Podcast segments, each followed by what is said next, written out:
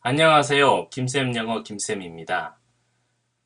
여러분의 성원에 힘입어 이제 문담 영작 특별반 시즌 5를 선포합니다.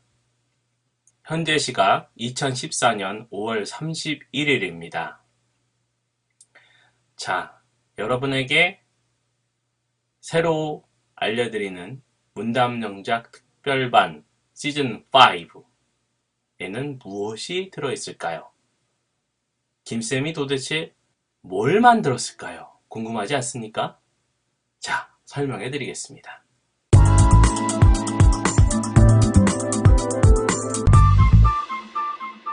두 종류의 지식이 있다고 합니다. 어떤 종류의 지식이 있을까요? 헝가리 출신 물리학자이자 철학자인 폴라니는 두 가지 지식에 대해서 언급을 하였습니다. 하나는 암묵지, 그리고 형식지입니다. 그럼 암묵지와 형식지는 무엇일까요? 우선 우리에게 익숙한 형식지를 설명해 보겠습니다. 이 형식의 형자는 모양, 그리고 식자는 법식자. 그래서 모양과 방법을 정해서 전달할 수 있는 지식. 예를 들자면 교과서, 데이터베이스, 신문, 비디오와 같이 형식을 갖추어 전달할 수 있는 지식입니다. 쉽게 말하면 카피가 가능한 지식입니다. 어, 단순한 지식이어서 누구나 보면 쉽게 인지할 수 있는, 알 수 있는 그런 지식을 말하는 겁니다. 소위 우리가 학교에서 배운 지식들은 다 형식지라고 보시면 되고요. 책에 있는 내용들도 전달하는 방식이 다 책과 같이 모양이 정해져 있기 때문에 형식지라고 합니다. 그러면 형식지가 아닌 정반대의 개념인 암묵지는 무엇일까요?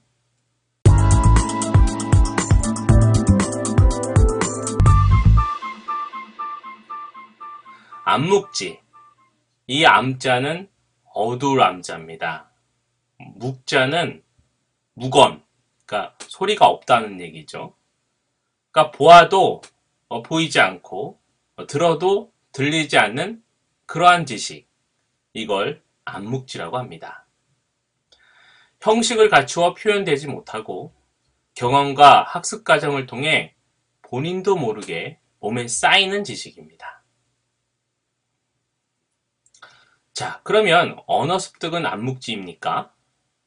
이 부분이 중요하죠. 아기가 크는 과정을 엄마와 아빠는 지켜보았습니다. 보았는데 아기의 모국어 습득 방법이 보이지 않았죠. 보인 분 계신가요? 아기가 어 이렇게 언어를 습득하더라. 만약에 그걸 알았다고 하면 누구나 아기 처럼 음, 영어를 쉽게 습득할 수 있었을 것입니다. 그러나 그렇지 않았다는 거죠. 울음, 옹알이, 낱말, 짧은 문장, 긴 문장을 아기가 하는 이 모든 것들을 다 들었죠. 그러나 알지 못했습니다. 아기가 언어를 습득하는 방법을 알지 못했다는 거죠. 자, 아기의 본인도 몰랐고 주변인인 엄마 아빠도 알지 못했습니다. 모르는 사이에 아기는 모국어를 습득하였다면 언어 습득은 암묵지입니다.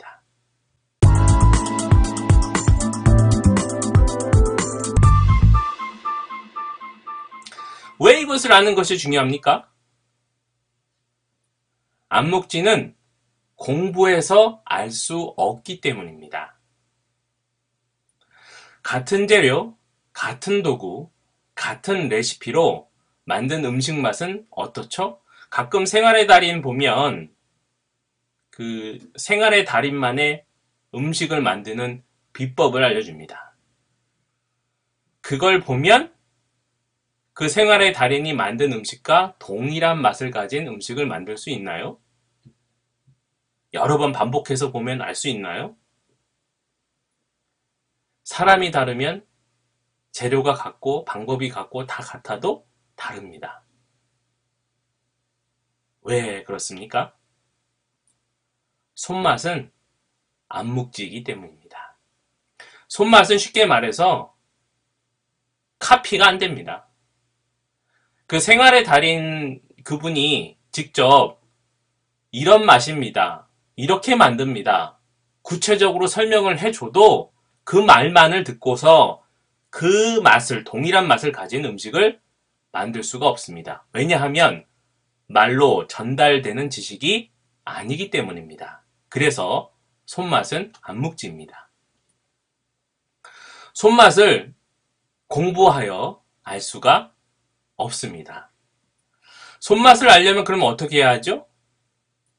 직접 요리를 해서 요리장인, 그러니까 생활의 달인에게 평가를 받아야 합니다. 그래서 뭐가 덜 들어갔는지, 뭐가 더 들어갔는지, 그리고 더 끓였는지, 덜 끓였는지, 온도는 높았는지, 낮았는지, 어떤 부분에 미스가 있었는지를 그 생활의 달인에게 평가를 받아서 해보고 평가받고, 해보고 평가받고, 그러면서 점점점 반복하면서 어떻게 해요? 본인도 모르게 생활의 달인이 만든 음식과 가까워져 가는 겁니다.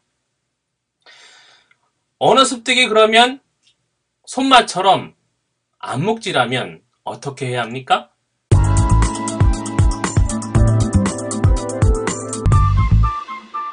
말을 하고 평가를 받아야 합니다. 그러니까 요리를 하고 달인에게 무엇이 부족한지를 평가를 받아야 하죠. 그와 마찬가지로 아기가 말을 하고 그 말을 어머님이 되받아칩니다. 그러면서 저절로 교정이 되는 겁니다.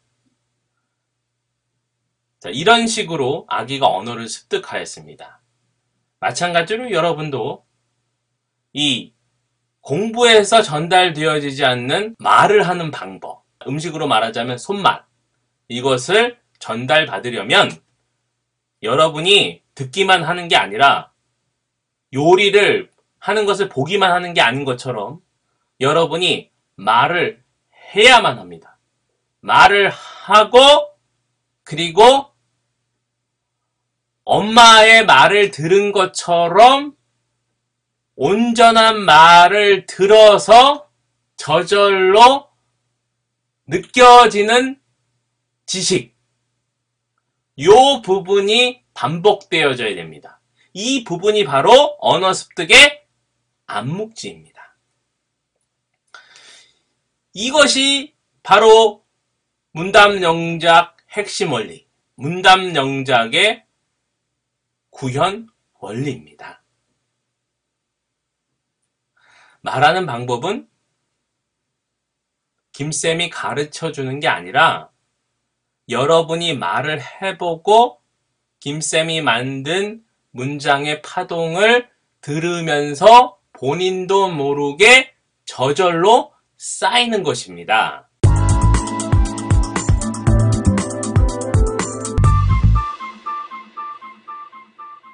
그러니 말을 안 한 사람은 절대로 쌓일 리가 없습니다.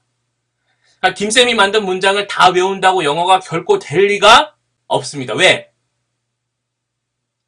형식지가 아니기 때문에. 학교에서 10년 동안 단어나 문장을 외웠는데도 말이 안 된 이유는 말하는 방법은 손맛처럼 외워서 전달되어지는 것이 아니기 때문에 그렇습니다. 근데 그 외워서 전달되지 않는 그 암묵지는 어디에 저장이 되는 걸까요? 바로 심포입니다. 붉은 부분이 심장이고 노란 부분이 심포죠. 저 노란 부분에 심포에 저장이 됩니다. 형식지는 학교에서 배운 교과서는 두뇌에 저장이 됩니다. 이것은 쉽게 잊혀집니다. 머리에 넣을 수 있는데 쉽게 잊혀집니다. 반면에 심포에 저장되는 것은 마음대로 넣을 수는 없는데 쉽게 잊혀지지 않습니다. 언어는 암묵지이기 때문에 심포에 저장이 됩니다.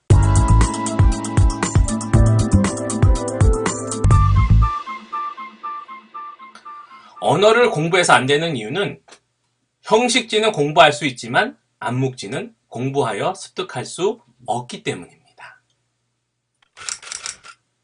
언어 습득은 손맛, 수영, 자전거 타기, 팽이치기, 외줄 타기, 피겨 스케이트 등등처럼 세포에 저장되는 무엇일까요?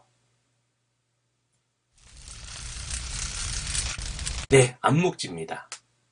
시즌 5는 바로 이 암묵지, 언어 습득, 말하는 방법을 전달하는데 목적을 두고 있습니다. 여러분, 문담영작 특별반 모든 성원에게 암묵지의 신세계를 소개합니다.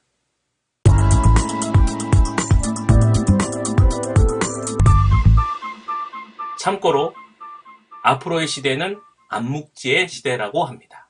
왜냐하면 형식지는 우리가 늘상 들고 다니는 스마트폰의 검색어 하나로 쉽게 찾을 수 있기 때문입니다. 검색어 하나로 쉽게 찾을 수 있는 이 지식, 이 형식지를 머리에 넣을 것입니까? 아니면 쉽게 카피되지 않는 암묵지를 심포에 넣을 것입니까? 김쌤은 여러분이 영어 능력자가 되길 간절히 바랍니다. 감사합니다.